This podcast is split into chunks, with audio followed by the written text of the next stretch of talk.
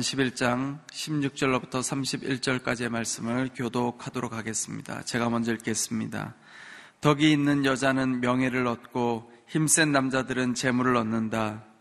자비로운 사람은 자기 영혼에 유익을 주지만 잔인한 사람은 자기 육체를 괴롭힌다. 악한 사람에게 돌아오는 상은 헛되지만 의를 심는 사람은 반드시 상을 얻는다. 의의 길을 가는 사람은 생명에 이르지만 악을 추구하는 사람은 죽음에 이른다. 악한 마음을 가진 사람은 여호와께서 싫어하시지만 흠없는 길을 가는 사람은 기뻐하신다. 악인은 반드시 징벌을 받게 돼 있지만 의인의 자손은 구원을 받을 것이다. 아름다운 여자가 분별력이 없으면 돼지코의 금고리와 같다. 의인의 소원은 선한 것뿐이지만 악인이 기대할 것은 진노뿐이다. 거저 주는 사람은 더 많이 얻게 되지만 지나치게 아끼는 사람은 가난에 이른다. 남에게 베풀기 좋아하는 사람은 번영하고 남에게 물을 주는 사람은 자신도 목이 마르지 않게 될 것이다. 곡식을 쌓아놓은 사람은 백성들이 저주하지만 그것을 선뜻하는 사람에게는 복이 있을 것이다. 부지런히 선을 구하는 사람은 은총을 얻지만 악을 쫓아가는 사람은 그 악이 자기 머리 위에 떨어질 것이다. 자기 부를 의지하는 사람은 쓰러지지만 의인은 가지처럼 쭉쭉 뻗어 나갈 것이다. 집안에 문제를 일으키는 사람은 바람을 물려받을 것이요. 어리석은 사람은 마음이 지혜로운 사람의 종이 될 것이다. 의인이 받는 열매는 생명나무이고 마음을 사는 사람은 지혜롭다. 보라, 의인이 이 땅에서 자신이 한 대로 대가를 받는데 하물며 악인과 죄인은 얼마나 더하겠느냐. 아멘. 나눌수록 풍족해지는 하나님의 법칙이라는 제목으로 노청 목사님께서 말씀 선포해 주시겠습니다.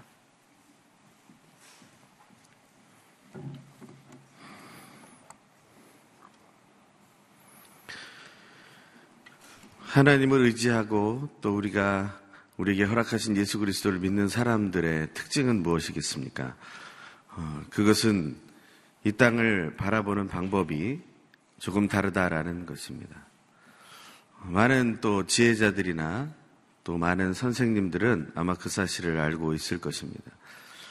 인간이 먼저 중요한 것은 외적인 것을 취하는 것보다 그 내적인 것으로부터 시작해야 된다는 것, 그것을 말하는 것이죠. 예수 그리스도를 영접하고 그 믿음을 가지고 사는 사람에게 주어진 예수님의 아주 중요한 메시지 중의 하나는 서로의 발을 씻기라는 것이었습니다. 음, 내 발을, 자기의 발을 씻어라 하는 말이 아니라 서로의 발을 씻겨주라는 말이었다는 거죠. 음, 나를 씻는 사람이 있고 또 씻겨주는 사람이 있다라는 것이죠. 무엇이 먼저 되어야 할 것인가? 물론 나도 씻고 남도 씻겨주면 더 좋겠죠. 하지만 남을 씻어주는 마음이 있는 사람이 더 먼저다라는 것을 얘기하고 있는 것입니다. 내 것을 먼저 취하려고 할 때 우리는 그 순서가 뒤바뀌는 것을 보게 됩니다. 하지만 가진 것을 나누려고 하는 마음들이 먼저 생겨날 때 나에게 오는 것이 부드러워진다라는 것이죠. 내 것을 취하는 것, 그것도 올바른 것이기도 합니다. 하지만 다른 사람의 것을 챙겨주는 것, 이제 그것이 아름다움이 되고 덕이 된다는 것이죠. 예수 그리스도께서 하신 일들은 어떤 일입니까? 내 것을 챙기기보다 다른 사람의 것을 먼저 신경 써주는 것이었죠. 그것이 우리에게 삶으로 드러나게 된다면 우리는 이 시대와 또 이 세계를 그 하나님의 지혜로 이끌어갈 수 있는 그런 시작을 할 수 있게 될 겁니다. 우리가 그러한 모습으로 바뀌어지려면 사실은 우리의 내적인 부분부터 관리를 하기 시작해야겠죠. 우리가 잘 알고 있는 성령의 아홉 가지 열매라는 것, 사랑, 희락, 화평, 오래 참, 자비, 양선, 충성, 온유, 절제라는 열매들은 안과 밖으로 다 영향을 미치는 것인데, 먼저 우리 안에서 그것이 생겨나고 그것이 힘을 내기 시작합니다. 그런데 그것이 내 내적인 변화만을 가져오는 것이 아니라 결국에는 외적인 영향력으로 드러나게 되어서 그 영향력으로 말미암아 다른 사람들이 변화되고 그 모든 분위기가 바뀔 수 있는 일이 일어나게 된다라는 것이죠. 다시 말하면 성령께서 역사하시는 것은 사실은 내 내면의 변화로부터 시작하게 하신다라는 것입니다. 하지만 그것이 외적인 영향력으로 드러나게 하신다는 거죠. 그것은 내가 내 스스로 내적인 변화를 일으켰다는 것이 아니기 때문에 또 중요한 것입니다. 바로 성령 하나님이 내 안에 들어오셔서 영향을 주시고 변화되게 하셨다라는 사건이 있었기 때문이라는 것을 우리가 먼저 생각할 수 있다는 거죠. 그것을 우리가 기억하면 오늘 본문 말씀 속에서 일어나는 이 말씀들을 우리가 어떻게 받아들일 것인가 하는 것에 한 가지 기준을 정할 수 있게 될 것 같습니다. 오늘도 마찬가지로 금원이라는 하나의 형식으로 계속해서 나오고 있습니다. 잠언에는 훈계와 금원이라는 말씀들이 있는데 특별히 1장에서 9장까지의 말씀을 훈계라고 얘기했고 10장에서 15장까지의 말씀을 마지막 장까지 이어지는 부분의 시작으로 해서 금원이라고 말했습니다. 금원이라는 것은 단순한 하지 마라 하라 하는 명령이나 권고가 아니라 자신의 경험과 관찰의 내용을 전달하면서 상대방으로 하여금 진리라는 것이 무엇인지를 객관적으로 알게 하는 방법이었다라고 합니다. 아주 짧은 문구를 통해서 또 대꾸를 통해서 사람들에게 아주 중요한 메시지를 던지고 있다라는 거죠. 사실 그래서 오늘 메시지는 굉장히 많은 내용을 담고 있습니다. 하지만 중요한 것을 한 가지로 보게 된다면 바로 내적으로 변화되고 내적으로 온전해진 자가 진짜를 얻게 된다라는 것을 말하고 있는 거죠. 의인과 악인의 대비로 보게 된다면 의인은 그 내적으로부터 변화가 일어나서 사람들에게 영향력을 미치는 존재가 되었지만 악인이라는 존재는 내적인 변화가 없이 내 것만을 취하려고 하다가 다른 사람의 것도 망하게 하는 존재라는 것을 얘기하고 있다는 것입니다. 그 자리는 자기 자신의 삶뿐만 아니라 자기의 집안뿐만 아니라 그 모든 마을 동네를 넘어서 온 세상에 이르기까지 영향력을 주게 된다라는 것을 얘기하고 있습니다. 오늘 본문에는 두 여인의 이야기가 나옵니다. 16절과 22절의 말씀인데요. 한번 같이 그 여인의 말씀에 대해서 먼저 읽도록 하겠습니다. 같이 읽죠. 16절. 덕이 있는 여자는 명예를 얻고 힘센 남자들은 재물을 얻는다.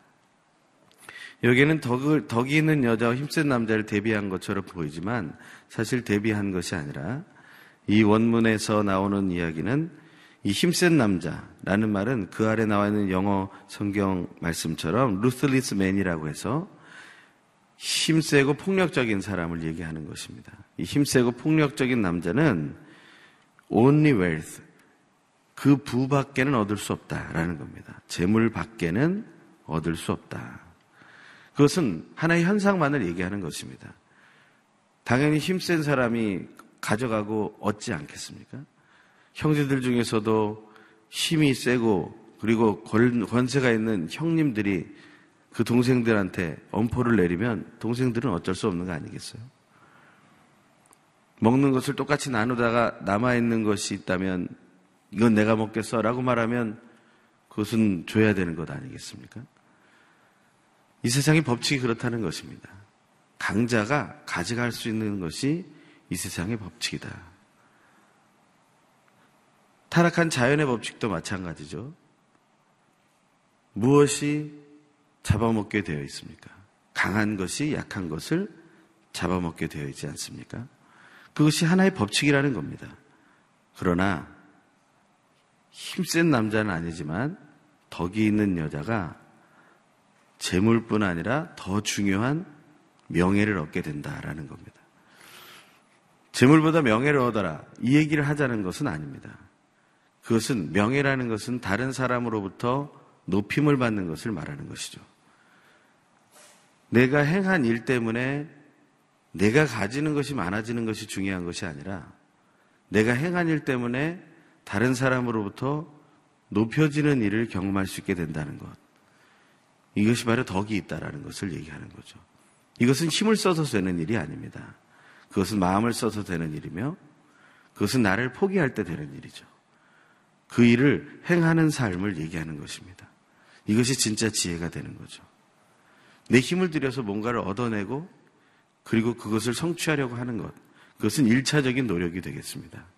하지만 더 지혜로운 노력은 내가 내 마음을 사용해서 상대방으로 하여금 움직이게 하고 그들이 움직여서 무언가를 이루게 해서 성취하게 하고 그것을 성취한 것에 대한 기쁨 때문에 자기의 마음을 움직여주고 자기에게 힘을 주었던 사람에게 명예를 돌리게 되는 것. 이것이 지혜로운 것이 된다는 거죠. 조급한 사람들은 이런 일을 이룰 수 없습니다. 성급하게 결과를 얻고, 자 하는 사람들은 그것을 이룰 수 없습니다. 우리는 인내의 하나님을 믿고 있습니다.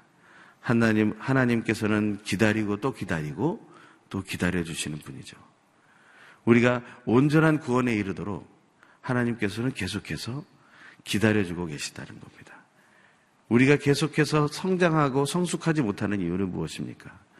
우리는 알고 있지만 늘 반복되기 때문입니다. 다른 사람을 위해서 살았지만 또 언젠가는 또 나를 위해서 살기 위해서 또 나만의 것을 취하려고 다시 탐욕의 눈을 뜨고 있기 때문에 그런 것이죠.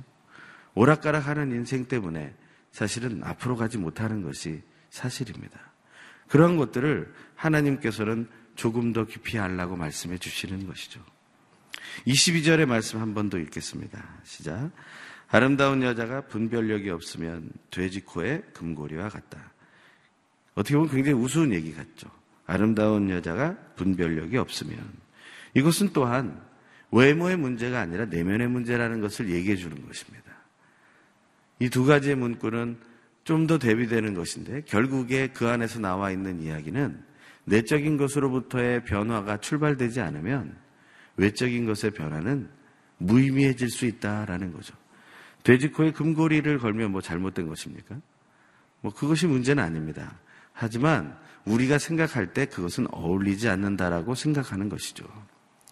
다시 말하면 금고리라는 것은 무엇을 얘기하는 것입니까? 바로 외적인 장식을 얘기하는 것이죠. 하지만 돼지코라는 것은 무엇을 얘기하겠습니까?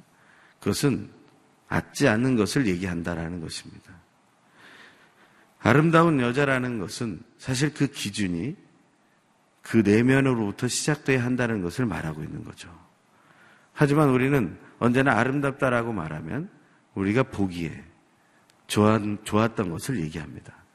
하나님이 보시기에 좋았더라 하셨기 때문에 우리도 보기에 좋았더라 하는 것을 취하려고 하는 것이 맞다고도 말할 수 있겠죠. 하지만 눈이 다르다면 어떻게 하겠습니까? 관점이 다르다면 어떻게 하시겠어요? 하나님은 중심을 보시지만 우리는 그 사람의 중심을 보고 아름답다고 하는 것이 아니라 그 사람의, 그 사람의 외모를 보고 아름답다 했다면 그것은 관점이 다른 것 아니겠습니까? 보고는 있지만 보지 못하는 것이죠. 우리가 그러한 것을 다시 한번 생각해 봐야 한다는 것입니다. 아름다움이라는 것이 나에게 무엇인가? 나에게 아름다움은 단순한 육체미에 불과한 것인가? 아니면 진정한 아름다움, 하나님께서 만들어 놓으신 그 중심으로부터의 변화. 그 중심은 어떻게 변할 수 있습니까?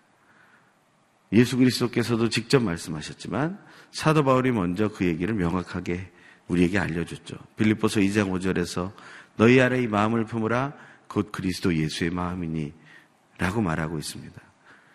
예수님께서도 마태복음 11장에서 말씀하셨죠. 내 마음을 품어라. 내 마음은 온유하고 겸손하다. 수고하고 무거운 짐진 자들 다 오라고 하셔서 그 마음을 바꿔야 된다고 말씀하시는 겁니다. 수고하고 무거운 짐진 자들이 와서 원하는 게 뭐겠어요? 그 짐을 벗는 것 아니겠습니까? 그 짐을 내려놓는 것 아니겠습니까? 그런데 예수님은 다 내게로 오라 내가 너희를 쉬게 하리라 하시면서 하신 말씀이 마음을, 내 마음을 취해라 하고 말씀하시는 거예요. 어떻게 보면 거기에는 굉장한 지혜가 담겨져 있는 것이죠. 그 모든 수고와 무겁다라는 이유는 내 마음의 문제였다는 것입니다.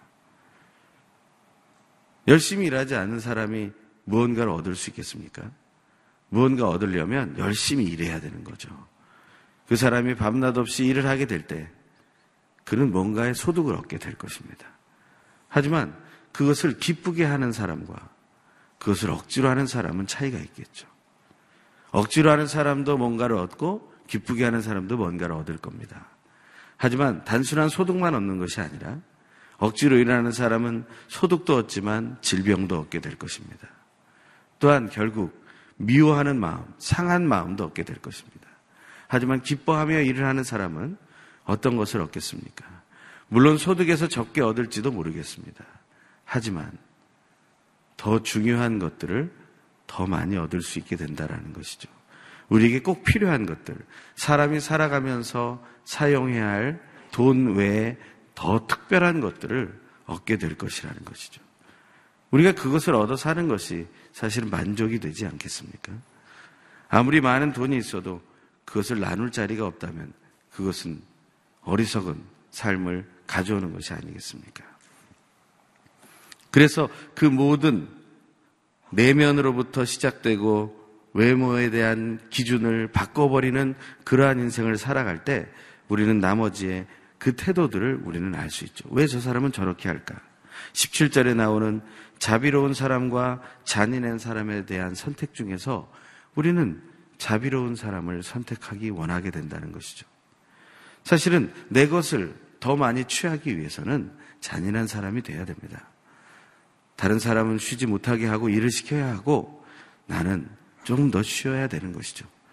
왜냐하면 내가 조금 더 쉬어야 그들을 다스릴 수 있고 그들을 관리할 수 있기 때문입니다. 그들은 계속해서 바뀔 수 있습니다. 하지만 나는 오래 가야 하는 것이죠.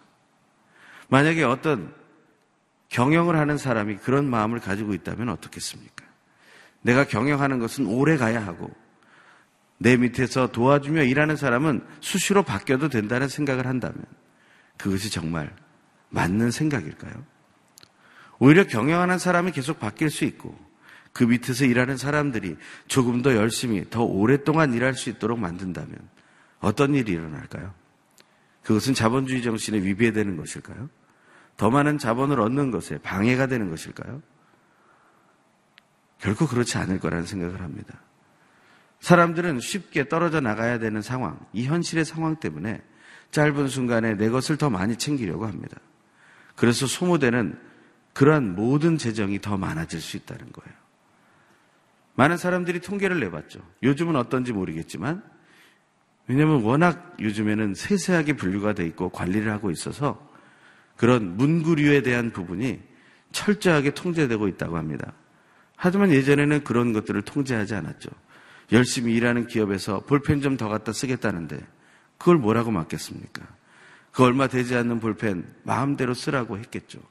사람들은 집에다가 그 볼펜을 갖다 놓는 겁니다. 내가 언제 잘릴지도 모르는데 볼펜이라도 많이 갖다 놓자. 생각할 수 있는 거죠. 내가 이 회사에서 영원히 있겠는가? 이 회사의 사장이 영원히 있으려고 하겠고 나는 금방 잘릴 수도 있을 테니 늘 그런 마음을 가지고 살게 된다면 정말 바른 경제 윤리가 이 땅에 이루어질 수 있겠습니까? 오히려 정직하려고 하는 그 직장 안에서 도둑을 키워내는 시간이 아니겠습니까?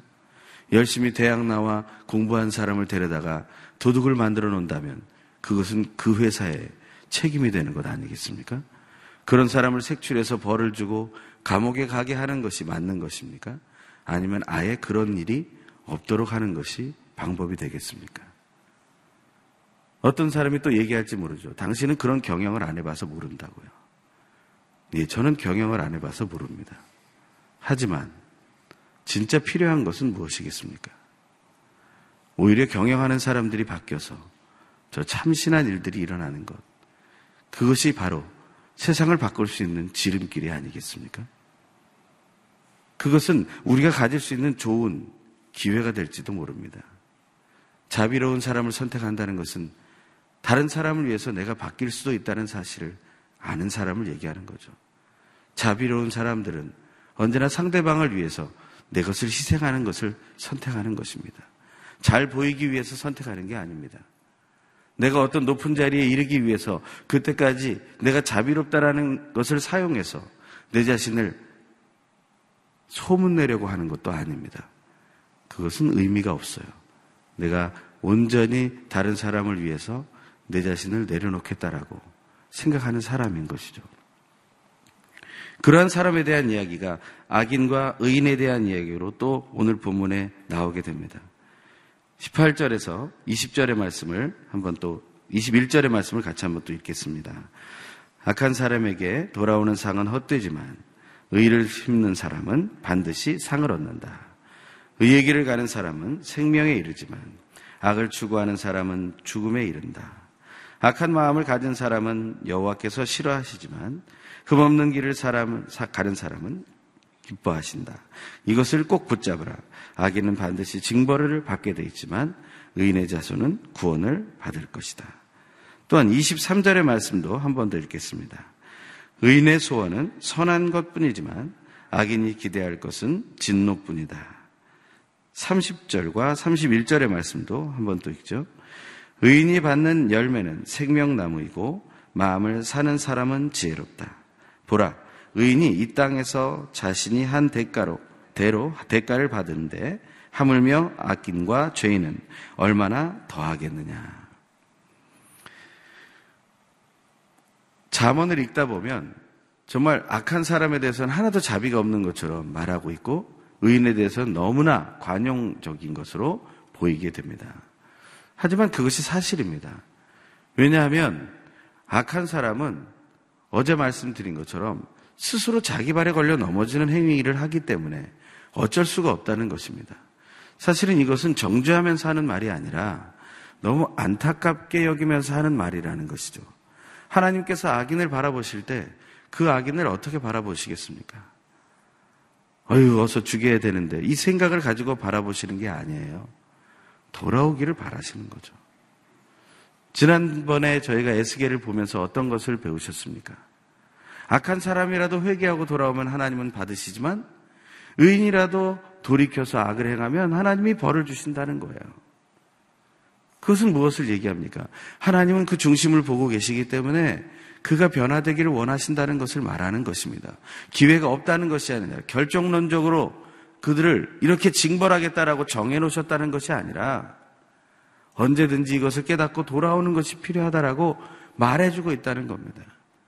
사람의 말이라는 것이 능력이 있기도 하지만 사람의 말이라는 것이 무의미하기도 하지 않습니까?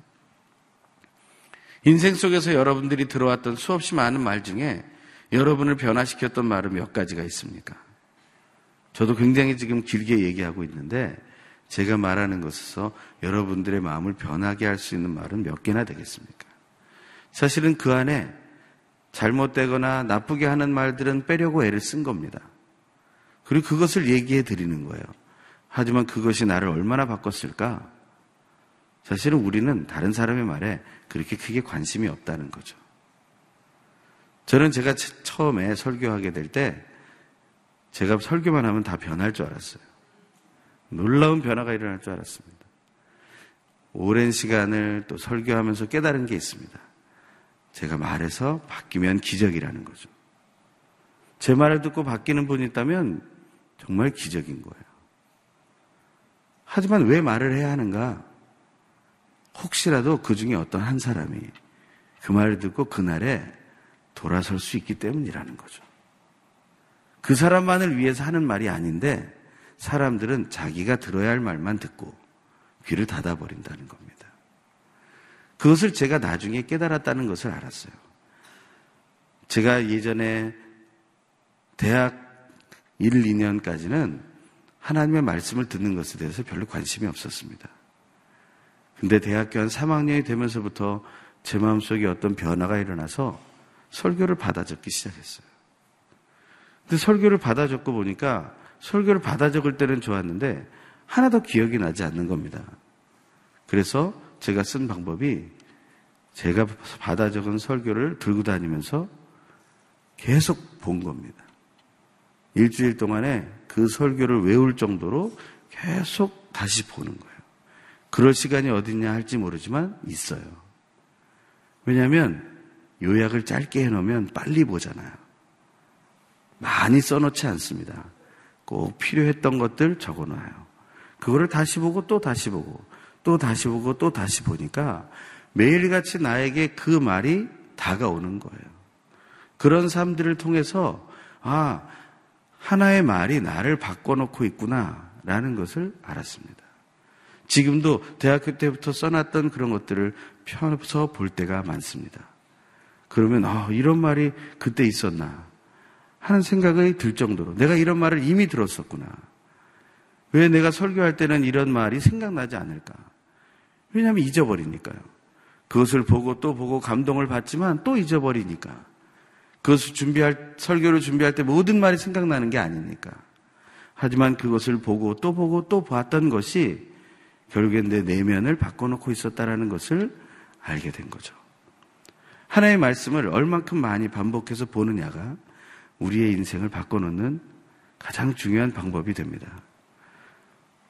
오늘 이 교회는 이 생명의 삶이라는 본문에 감사해야 되죠. 우리가 손 하나 안 대고 돈 조금 내면 이런 귀한 정리된 책이 오지 않습니까? 매달 같이 그것을 바라보면서 우리는 본문을 읽게 되고 그 속에서 하나님이 주시는 말씀을 깨닫게 되는 것이죠. 그것을 기록해 놓고 늘 가지고 다니면서 함께 보고 묵상하게 된다면 어떤 일이 일어날까요? 우리 속에는 악인의 마음이 아니라 의인의 마음이 풍성해지게 될 것입니다. 악한 자리를 떠나서 의로운 자리로 돌아가려고 하는 결심이 내 속에 날마다 계속 생겨나게 될 거라는 거예요. 정말 악한 일에 대한 샘이 내 속에서 터져나는 것이 아니라 불평과 원망의 샘이 터져나오는 것이 아니라 그것은 다 가물어 말라버리고 내 속에 의와 평강과 기쁨의 샘이 터져나오게 될 거라는 거죠. 하나님은 그것을 원하시는 것입니다. 떨어지는 물이 바위를 쪼갠다는 말이 내 속에서 일어나게 되는 거죠.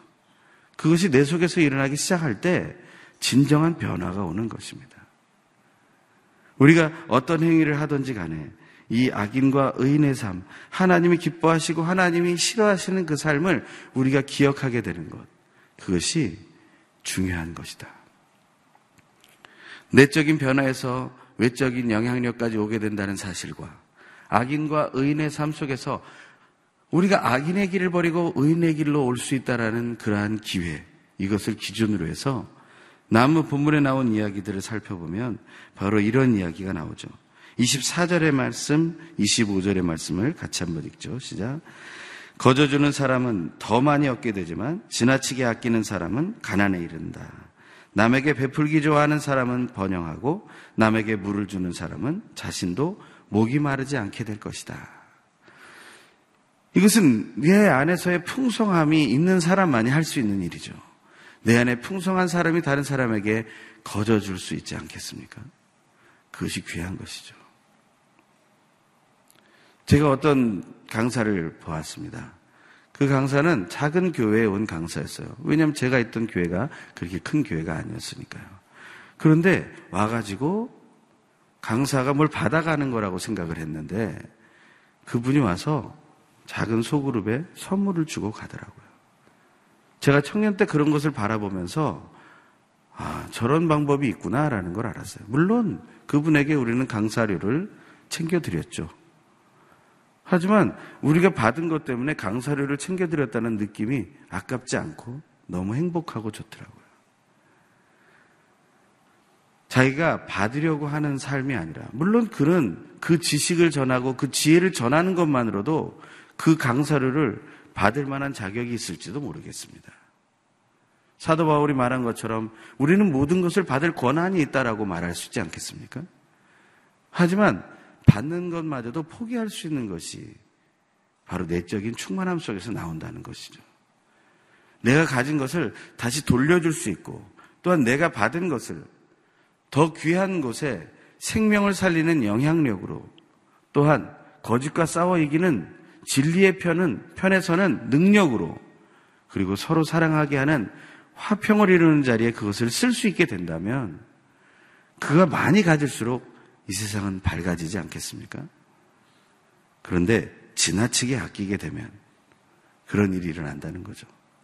이럴 때 꼭 생각나는 저희 외할머님의 말 한마디가 있어요. 전라도 분이셨는데요. 아끼면 똥돼야 그러셨어요. 아끼지 말라는 거예요. 뭐하러 아끼냐? 아끼면 그렇게 버리게 된다는 겁니다. 쓸데없이 아끼게 되면, 지나치게 아끼게 되면, 그것은 우리에게 손해를 가져온다. 남에게 베풀기를 좋아하는 사람은 번영한다고 했어요. 근데 사람들은 생각합니다. 그 베푼 사람들 다 가난하게 산다고요. 아니요. 가난할 정도로 베풀 만큼 용기가 있는 거죠. 내가 먹는 걸 줄이면서까지 살 수 있을 만큼 그 사람은 용기가 있는 겁니다. 하지만 너무 많이 가졌는데 나누지 못하고 언제 나눌지 기회를 잡지 못하는 사람이 진짜 불쌍한 사람인 거죠. 용기가 없는 사람인 거죠. 다른 사람을 착취하는 데는 자기의 용기를 사용하고 다른 사람을 살리는 데는 자기의 용기를 사용하지 않는다면 그것이 용기가 되겠습니까? 그것은 가짜 용기죠. 그가 얻은 소득은 가짜 소득이죠. 진짜 하나님께서 원하시는 것은 다른 사람을 살리는 용기가 필요하다는 것입니다. 다른 사람을 세워놓을 수 있는 용기가 필요하다는 거죠. 저는 그것이 바로 그리스도인의 참된 모습이라고 생각합니다. 남에게 물을 주는 사람은 자신도 목이 마르지 않게 되는 거예요. 다른 사람한테 물 주고 내가 못 마실 수도 있죠. 하지만 그는 물보다 더한 감동을 얻는 겁니다.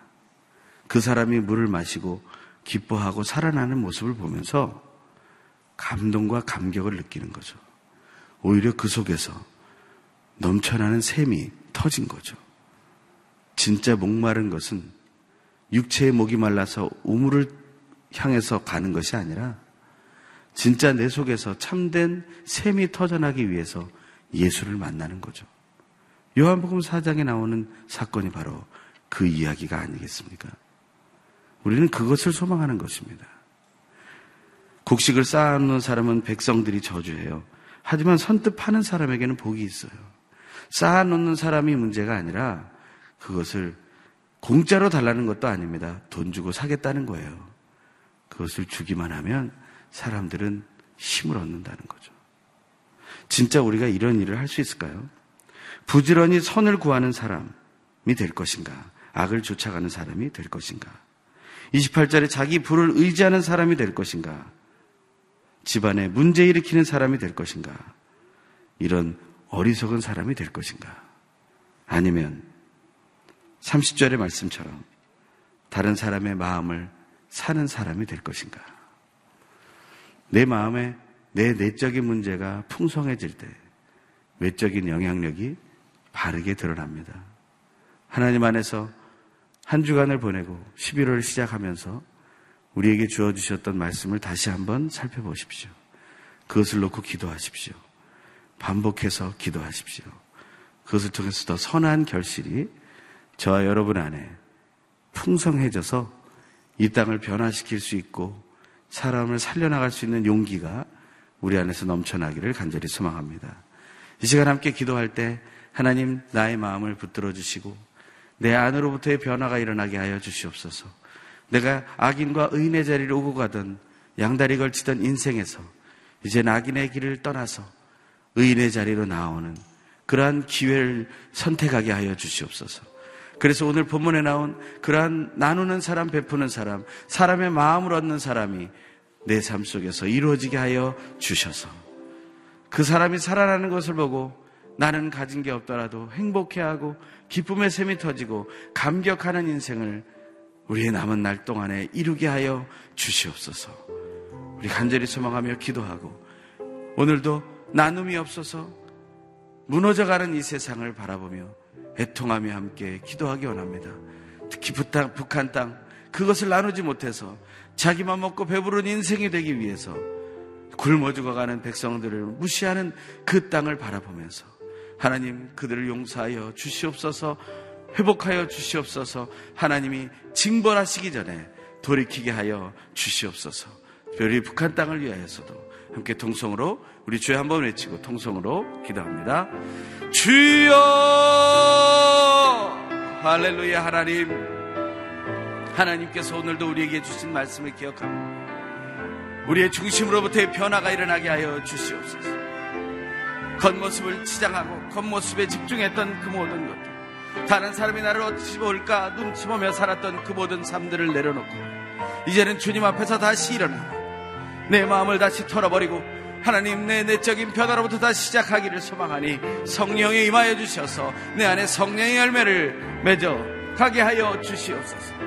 하나님 사랑이라고 병원에 참 자비 양손 충성원의 절제의 열매가 내 속에서 풍성이 넘치게 하셨어. 내 쪽에 내, 내 속에서 일어나는 그 모든 열매들이 다른 사람을 살리는 영향력으로 드러나고 다른 사람을 사랑하고 섬기는 놀라운 은혜로 드러나게 도와 주시옵소서. 오직 주의 말씀이 아버지 우리 안에 있습니다. 그 말씀 따라서 우리가 살아가길 소망합니다. 묵상하고 또 묵상하기 원합니다. 그래서 이제는 악인의 길을 버리고 의인의 자리로 돌아오게 되길 원합니다. 진실로 하나님 안에서 바르게 살아가기를 소망합니다. 하나님 나 자신이 먼저 그렇게 살아가기를 소망합니다. 그리고 내가 세상을 살리고 쓰러져가는 사람을 살리고 굶어가는 사람을 살리고 아버지 그들을 세워가는 그래서 나눌 수 있는 용기를 낼 수 있는 나 자신 우리가 될 수 있도록 주여 붙들어 주시옵소서. 우리가 무엇을 가지고 살아가겠습니까? 얼마나 정확한 계산을 가지고 따져보겠습니까? 하나님 내 속에 가진 것, 그 모든 것들을 내어줄 수 있는 용기를 누리게 하여 주시옵소서. 이 시간 북한 땅을 위하여 기도합니다. 하나님 부의 평등이 깨져 있고, 하나님 그런 분배들이 하나님 지실로 너무나 악한 방법으로 하나님 진행되고 있습니다. 하나님 그들이 지도자들이 깨닫게 하여 주시옵소서. 하나님 지실로 진실로 북한 땅에 있는 모든 지도 세력들이 하나님 하나님의 징벌을 두려워하게 하여 주시고 변화되게 하여 주시옵소서. 하나님 내 것을 취하려고 착취하는 인생들이 아니라 진실로 그들을 살리기 위하여 내 것을 나눌 수 있는 용기를 낼 수 있도록 주님께 간절히 원하며 나아갈 수 있게 하여 주시옵소서. 그 안에서 새로운 통일의 기운들이 일어나게 하여 주시고 하나됨의 아버지 기운들이 드러나게 도와 주시옵소서. 돈으로 통일하는 것이 아니라 하나님 서로가 사랑하는 사랑으로 통일하게 되는 것을 알게 하시고 하나님 말씀 따라 순, 말씀 따라 순종할 때 그런 일이 일어나는 것을 믿게 하여 주시옵소서. 나에게 베풀어 주신 예수 그리스도의 사랑을 신뢰합니다. 친히 내 마음속에 오셔서 나를 변화시키는 성령 하나님을 찬양합니다. 성령으로 충만케 하셔서 내 것만을 채우려고 했던 욕심, 그 악인의 마음을 버리고 하나님을 향해 나아가게 하시고 하나님과 더 친밀해지게 하시고 하나님과 더 가까워지게 하여 주시옵소서. 그래서 오늘도 가진 것이 없어 우는 자들이 없게 하여 주시고 북한 땅에 하나님 핍절하여 고통받는 자들이 하나님의 위로를 받게 하여 주시옵소서. 나누려고 하는 자들을 가두고 그들로 하여금 나누지 못하게 가로막는 일들이 이제는 끝나게 하여 주시옵소서. 하나님, 우리를 통해 그 일을 이룰 수 있도록 용기를 내어 나누는 인생이 되게 하여 주시옵소서.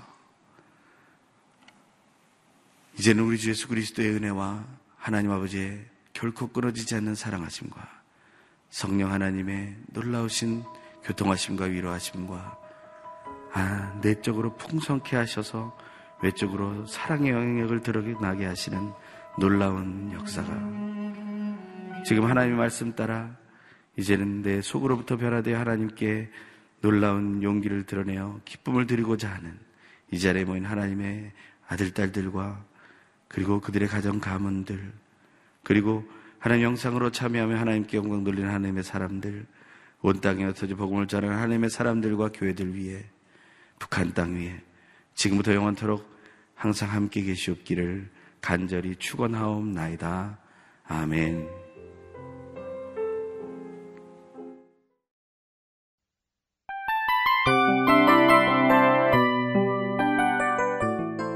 이 프로그램은 청취자 여러분의 소중한 후원으로 제작됩니다.